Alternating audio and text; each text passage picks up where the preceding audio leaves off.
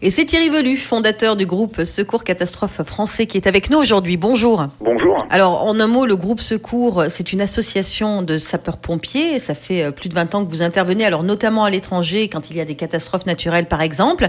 Euh, mais là, avec l'épidémie de coronavirus, c'est en France qu'est votre terrain d'action. Alors, qui sont ces pompiers qui interviennent à vos côtés? C'est des personnes qui sont en exercice, qui sont en première ligne et qui travaillent bénévolement, si on peut appeler ça un travail, agissent bénévolement pour aider en dehors de leur temps de travail à nos côtés. Et sur le terrain, elle s'exprime comment cette aide? Elle s'adresse à qui? Dans un premier les personnels de santé en leur fournissant du matériel de première nécessité. Et dans un deuxième temps, les personnes que nous appelons maintenant les oubliés sont des personnes qui soient aussi bien des ambulanciers, les personnes qui travaillent dans les pompes funèbres, des personnes qui donnent des repas aux personnes âgées et notamment les EHPAD, tout en sachant que nous nous sommes préparés depuis plus de maintenant cinq semaines suite euh, aux problèmes qui étaient sur euh, Chine. Nous avions euh, commandé du matériel en amont. Et c'est vrai que c'est une crise sans commune mesure, on le voit aujourd'hui. Vous-même, vous considérez que c'est la plus grosse intervention que vous n'ayez jamais menée. Comment est-ce que ça s'explique? Parce que tout simplement, nous sommes engagés maintenant depuis presque quatre semaines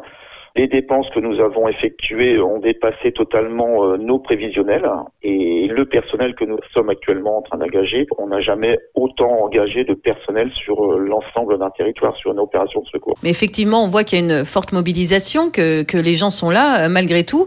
Comment ça se passe sur le terrain? On imagine que que c'est pas forcément évident, mais qu'en revanche, c'est important d'être là. Alors oui, c'est très important et à l'instant, je pense que la fatigue ne se fait pas sentir étant donné que nous sommes totalement auprès de ces personnes, on sent la détresse et on a besoin d'être à côté d'eux.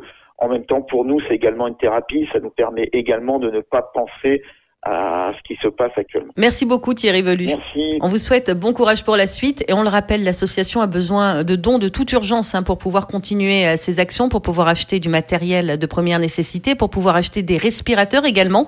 Il y en a deux qui ont été remis à des centres hospitaliers des Hauts-de-France euh, ce week-end.